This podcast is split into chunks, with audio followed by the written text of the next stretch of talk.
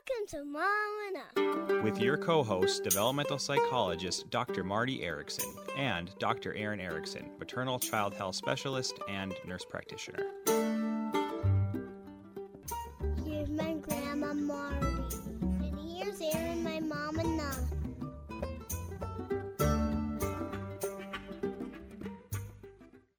Welcome to Mom Enough. I'm Erin Erickson here with my mom, Marti, and we're going to be talking about rewriting the rules of success for women. Our guest today is Jenna Fisher, who's the author of To the Top How Women in Corporate Leadership Are Rewriting the Rules for Success. She reveals in this book how the world faces a once in a generation opportunity to close the gender gap at the top of organizations. She's a senior partner at Russell Reynolds Associates and co leads the firm's global financial officers practice and conducts senior financial officer assignments for leading global companies across the industries. Welcome, Jenna. Thank you so much for joining us. Thank you so much, Erin and Marti. It's great to be here with both of you. Well, I echo well Erin's welcome to you, Jenna, and I um, I have a big question for you right off the top. You are, are a very busy woman with your uh, leadership position in the corporate world and a lot of responsibilities, as were uh, kind of touched on in the intro. Um, what inspired you to take time out from that to write a book. I, I having you know balanced career and family for many uh, years and also aspired to writing i know that's really difficult. And i just wonder what it was that inspired you to write this book at this time. Sure, sure. Well, you know, I've always had a passion for keeping women on a sustained path to professional success, starting back when I was in college. I wrote my honors thesis on the differential in performance between boys and girls in math and science. And what I learned from that research is that the only st- statistically significant discrepancy between boys and girls starting around the age of nine was in their levels of self confidence, not in their levels of achievement. And then fast forward a decade to when I started working here at Russell Reynolds Associates as a leadership advisor. And I would hear all the time, I'm the only woman, only woman, only woman from so many women that I interviewed. And so I started convening groups of female board members and CFOs, the two groups of folks that I recruit here. And that following grew over time. And simultaneously, I also had the experience countless times where I would be introduced to an incredible woman who had stellar academic credentials, had worked in a super hot company. Um, but then generally the, the trend would go after the, the birth of her second or third child, she would drop out of the workforce. And then at some point she would want to get back in for whatever reason. She was bored. She wanted to be more financially independent. She had gotten a divorce. Her kids had gone off to college, whatever the reason. And it was nearly impossible to rejoin the ranks of the working in a financially meaningful way.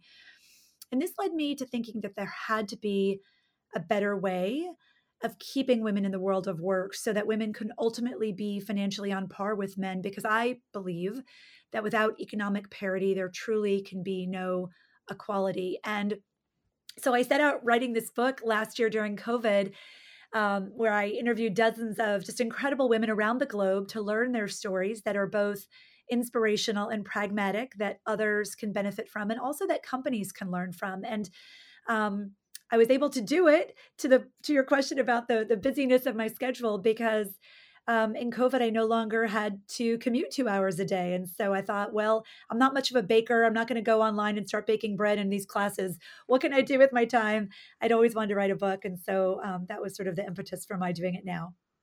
Well, I, I, love that you used COVID and that was your COVID project. I think we all have uh, the different things we did during that time, and what a great thing to do to move uh, the lives of women forward and to level the playing field. Speaking of COVID, I'm wondering if you could speak to the impact COVID had on women's careers. Yeah, you know, it's it's interesting. Back in September of 2000, which I think now that we look back was still some the somewhat nascent days of COVID, although I don't know that we knew it back then. But I conducted a survey of about 200 of my clients. They were about half men and half women. And I asked them one question. I said, when it is safe to do so, how many days a week do you ideally want to go back into the office? And although most people said about two days a week, the really interesting thing for me was that at the barbells, at the ends of the spectrum, it was only men, literally not one woman, only men who said they would they want to go back in full time, five days a week, like 2019, let's bring it back. And then conversely, it was only women who said that they never wanted to go back into the office with any regularity save for special events. And so I think although at first the pandemic clearly had a detrimental impact on women's careers, um, after we sort of got through the initial phase of it and got children back in school and domestic helpers were able to conduct their jobs as normal, I, I realized that this new way of normal, this way of remote working that many people, not all people, but many knowledge workers can can do, can actually be a huge benefit for families, women in particular, but also men. And just as none of us would ever attempt to scrub laundry by hand and hang it outside to line dry once the washer dryer had been invented, we should also now be leveraging technology to empower our workers. And you know, we had so many of these tools. I mean, we had email, we had Zoom and WebEx and Slack and all these electronic means of communicating and collaborating, but we weren't using them to the full extent of their possibility.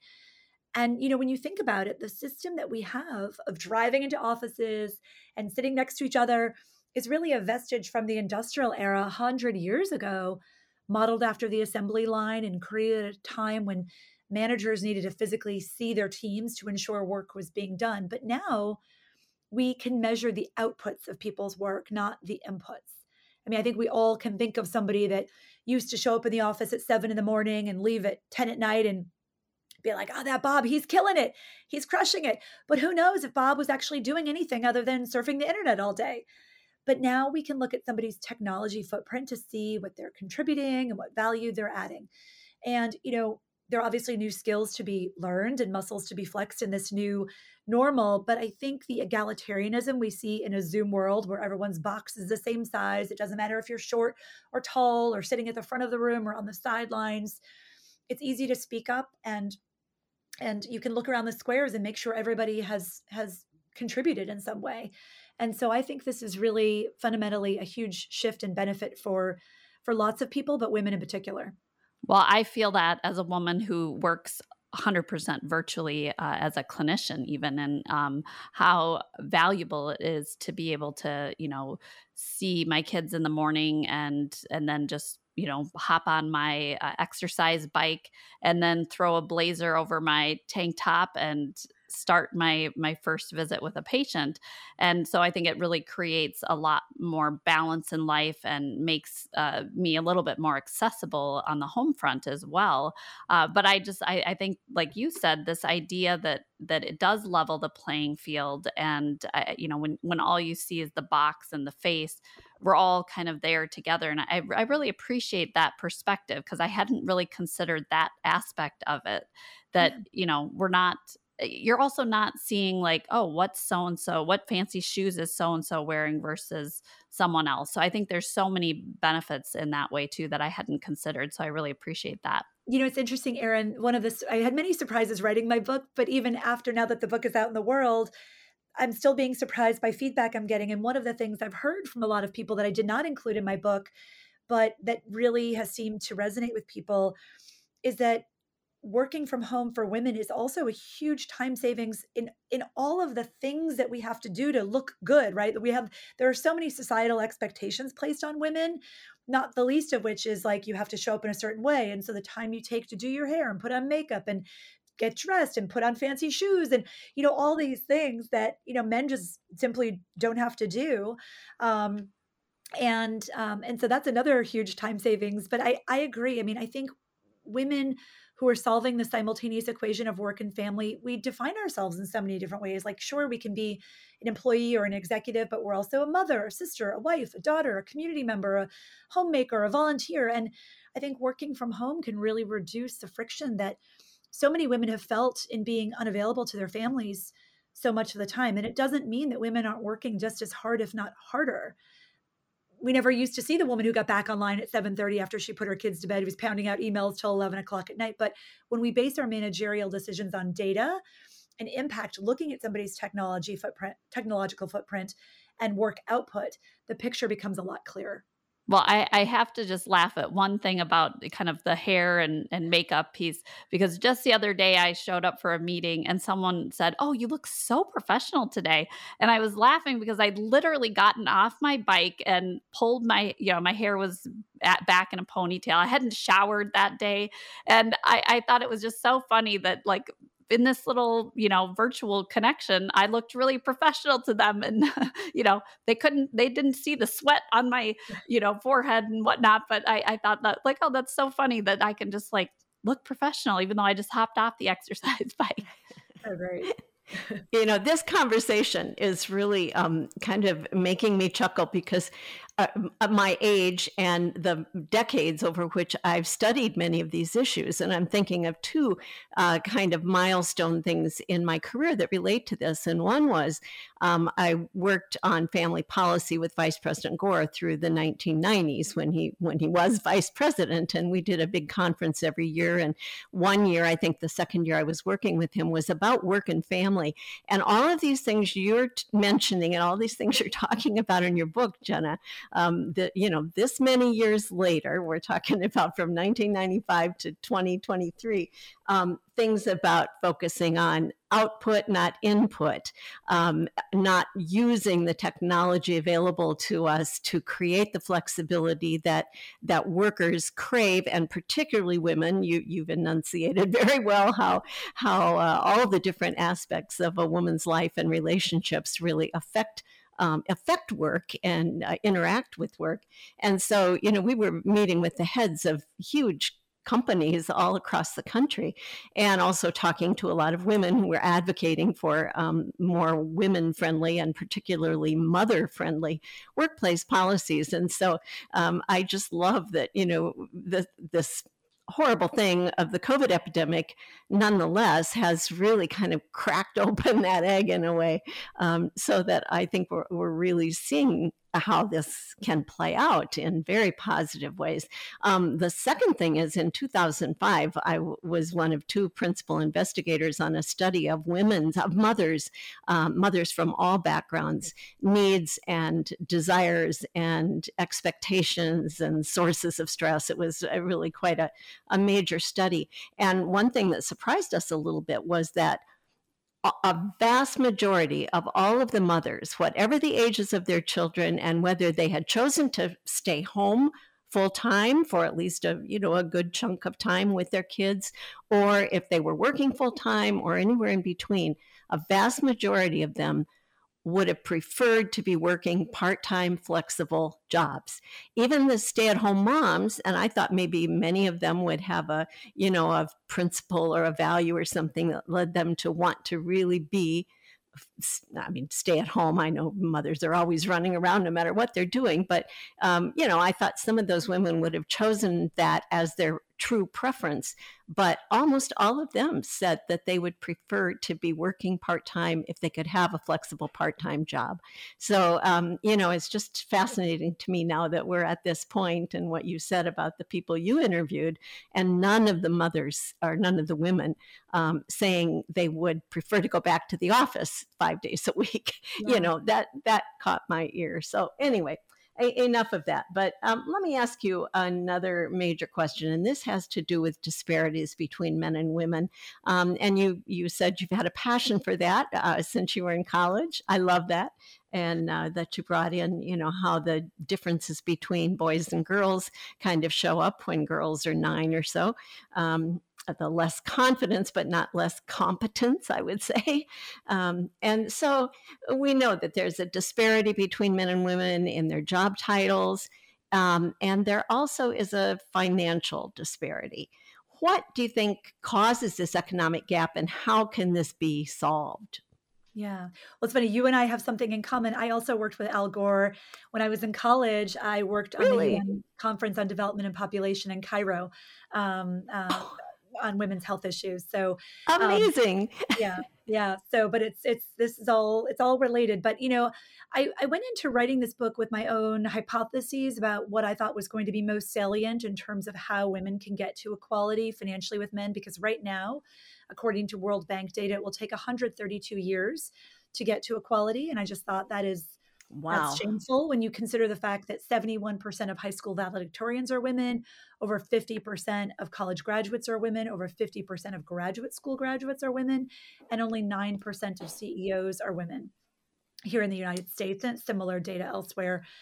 And um, something I hadn't thought of before I, I started writing this book and that I learned is that for heterosexual couples, the woman is on average two and a half years younger than her husband. And so it stands to reason that if that couple decides to have children and they look at their wages very pragmatically, there could be a good chance that the man is making significantly more money at that moment in time because he could have twice the experience as the woman does. But that speaks nothing to potentiality. And I think we sometimes think about careers in too short term uh, a, a, a viewpoint and we really need to think about the longer term potentiality of women so that women can support their careers before they get snuffed out too soon. And this is why I firmly believe that we need to normalize extended paternity leave, something that, again, I hadn't really thought about before I started to write my book. But parenting should be done by both parents. It's not enough to have paternity leave options at a company. You really need to have a culture in the organization where men feel no friction about taking that time with their families. Otherwise, what happens is you send the indirect message to women that home and hearth is theirs to manage. And there's a snowball effect where the woman has the maternity leave, the man doesn't have the paternity leave. And so, therefore, from every, you know, from then on out, even though women know nothing more about taking care of a child than a man does, you know, uh, biologically, everything that is related to, you know, picking the kid up from school and taking the kid to a you know doctor's appointment all that stuff becomes relegated to that of the woman. And you know over the course of years and time that has a hugely deleterious impact on women's earning potentials. And so i think our organizations really need to think hard about this um, to to change that um, because it's not it's not that women are not leaning in enough or working hard enough. We are. It's that the corporate ladder we've been all trying to climb so assiduously was not built for us to climb especially in our high heels. well, also, yes, amen to that. Although I, I'm never been a high heel wearer for much time, but uh, that was my my choice. Uh, I, I, was definitely the odd woman out in an earlier time. Um, I just want to mention, you know, what you say about men taking parental leave, and I, I couldn't agree with you more. I think this is just hugely important, and the state of Minnesota is trying to really take a huge leap uh, around that issue of of making, uh, you know, creating a law that would really uh, require businesses to give both mothers and fathers um, parental leave, paid parental leave. But um, there also is such an issue about men uh, feeling that they will somehow be stigmatized if they use it. And I know some of the companies, this goes back to the 90s again in the early 2000s, when some companies were really, you know, leaping to very progressive workplace policies. Um, there was a lot of evidence that men were not using the uh, leave that was available to them. So I think we have to work at this from so many levels around, uh, you know, around what our cultural attitudes and expectations are. I just wanted to throw that in. We don't have to elaborate on that, but uh, carry on. Well, I, I, uh, that is so important, and I, am really curious about um, kind of the the timeline of women's careers versus men's careers, and, and, even in the context of you mentioning that you know in couple heterosexual marriages that women tend to be younger, and so uh, you know there's kind of this chronological timeline difference, but how, how do these timelines differ and especially with what we know about women taking leave versus men not taking leave as you were just talking about and how can organizations adapt to support women kind of with the idea of these different timelines in mind? Yeah i think especially for women who want children not every woman does of course but but that's an important delineated point because that is exactly when we see women's and men's earnings start to diverge the point at which women have children. Up until then men and women are pretty much on par financially. Um, but for women, there's still this biological imperative for most of getting pregnant, trying to stay pregnant, dealing with the physicality of all of that. You know, I think we sometimes underestimate, you know, being pregnant can be very rough. Um, giving birth, recovering from that, breastfeeding, not to mention that unfortunately, the amount of childcare that most couples still divide up is not equal, although I know that is thankfully changing and rightfully changing. But maybe as a result of all of those factors, we shouldn't be expecting every single woman in her 30s to be assiduously climbing this career ladder. And maybe it's okay if it takes her a year or two longer to get to the next promotion cycle. And by the way, this would benefit men too, because I think many men would love to be more present parents. Again, actually get to take paternity leave. The US is the only developed country in the world without a federally mandated Family Leave Act. Um, you know, maybe there are elderly parents to be cared for, whatever the personal need might be. And I think we need to create the space for both men and women to lead full lives while also contributing meaningfully at work. And I will tell you, as a recruiter, if you would ask me three years ago, hey, here's the resume of a 50 year old VP, will he or she ever make it into the C suite? I might have said, oh, you know, if they're not there already, maybe they're never going to be. And now I think, oh my gosh, what a misguided sentiment that was because maybe there are reasons why that person wasn't running the 26.2 mile sprint every single day of her career. And maybe she's going to break into the C suite when she's 55, when her kids are off in college and she's more free to travel for work. I interviewed several women in my book to the top who didn't even work outside the home until their 40s, and they're hitting their stride now in their 60s or 70s. I mean, we're all hopefully living longer. So, again, I think we need to give uh, people a bit more freedom to run the race at their own pace. I'm also struck by the idea that we often ignore the value of what women are doing when they're not engaged in a career. You know, all the skills of managing a house and organizing schedules and, uh, you know, communicating with teachers. And I mean, there are skills involved in this. And I, I do think that is often ignored the value of of that kind of work and and what a, a mother might be doing when she's not actively engaged in her career uh, as a, a, professional and so I, I think that's another important thing that we need to value more as a society. I mean, the mental responsibility that women carry for parenting and child rearing is significantly greater than men. You could ask couples, you know, when is your child due for their next checkup? It's much more likely that the female partner is going to know you know what what needs to happen when.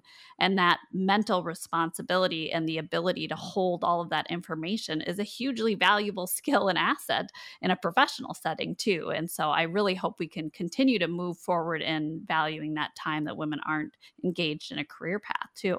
Yeah and i think it's just important to note that what we've all heretofore thought of as the successful career arc, you know, sort of that's learning in your 20s and then starting to really, you know, cement your reputation in your 30s and then reaching some sort of career apex by the time you're 45 to 50 and then, you know, retiring at 55 or whatever.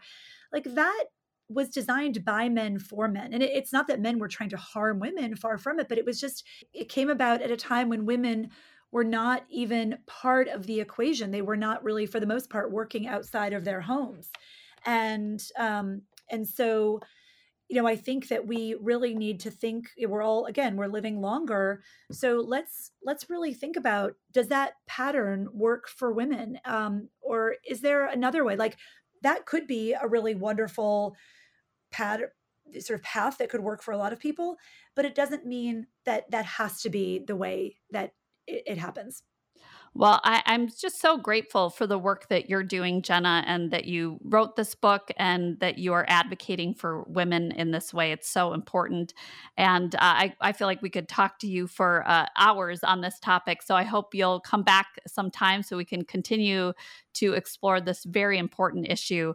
Uh, thank you so much for joining us, Jenna. And again, Jenna is the author of To the Top How Women in Corporate Leadership Are Rewriting the Rules for Success. Thank you so much for joining us. And thanks to all of you for tuning into this episode of Mom Enough. I'm Erin here with my mom, Marti, and we'll be back again next week with another episode. Content copyrighted by Marti and Erin Erickson. All rights reserved. Visit momenough.com for an archive of all Mom Enough shows and many free downloadable resources on child development, parenting, and maternal health and well being. Do you think I'll have a show called Kid Enough someday?